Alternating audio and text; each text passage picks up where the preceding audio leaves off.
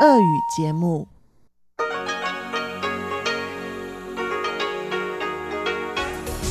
эфире Международное радио Тайваня.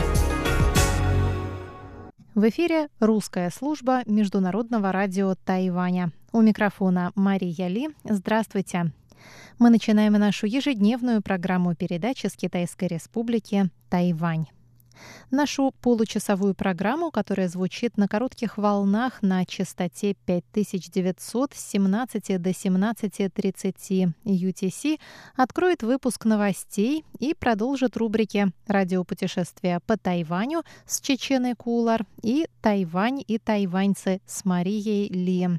Если вы слушаете нашу часовую программу на частоте 9490 кГц с 11 до 12 UTC или же на нашем сайте ru.rti.org.tw вы также сможете услышать передачу «Звуки города», которую ведут Валерия Гемранова и Иван Юмин, и повтор передачи «Наруан Тайвань» с Игорем Кобылевым. Пожалуйста, оставайтесь с русской службой Международного радио Тайваня, а я начинаю новости четверга, 24 сентября.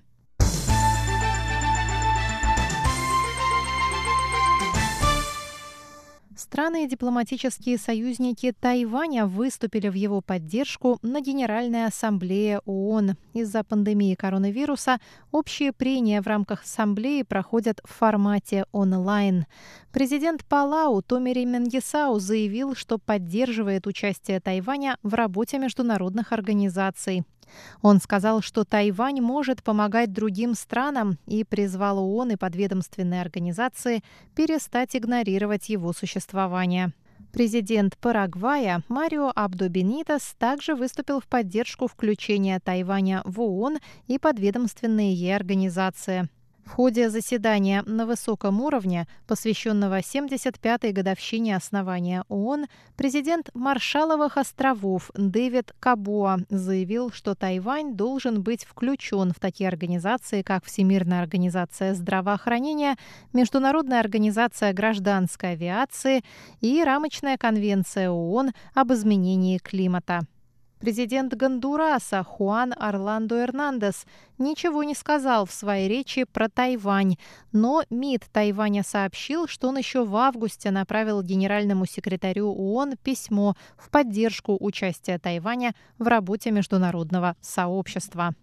Пресс-секретарь Министерства иностранных дел Тайваня Джуан Оу Оу-Дян Ань выразила благодарность всем, кто выступил в поддержку Тайваня. МИД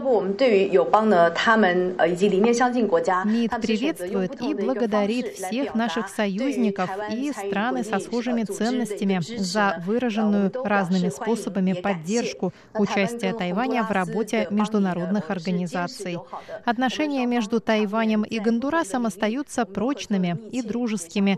Стороны на протяжении многих лет поддерживают тесные связи в разных областях.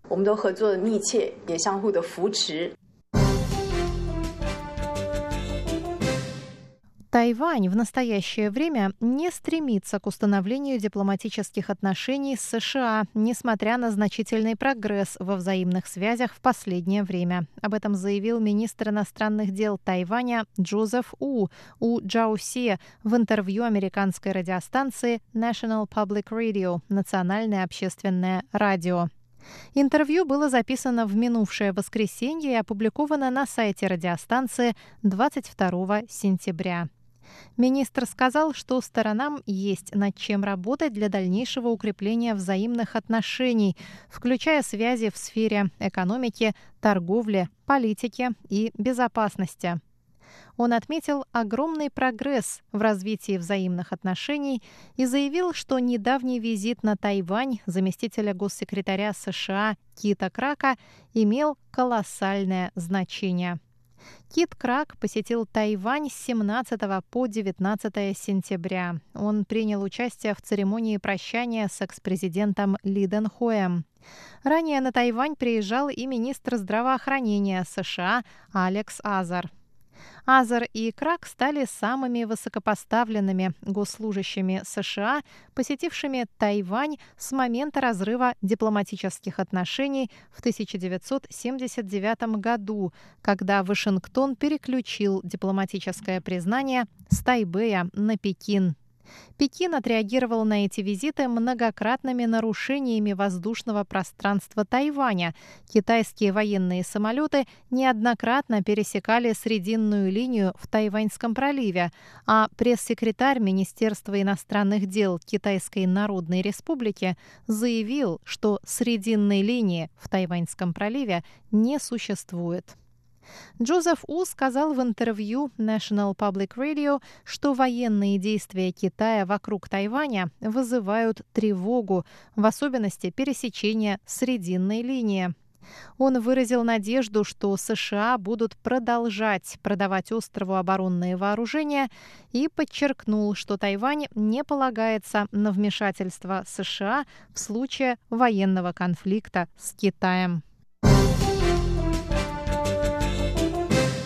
Министр финансов Тайваня Су Дяньжун сказал в четверг, что решение об использовании средств из Национального финансового стабилизационного фонда будет принято в середине октября. Выступая в четверг в законодательном юане, министр отметил, что такие факторы, как рост напряженности в Тайваньском проливе, приближающиеся выборы президента США и колебания фондовых рынков США, оказывают негативное влияние на фондовые рынки Тайваня. 12 октября состоится заседание Комитета Национального финансового стабилизационного фонда, на котором будет рассматриваться активация резервных средств.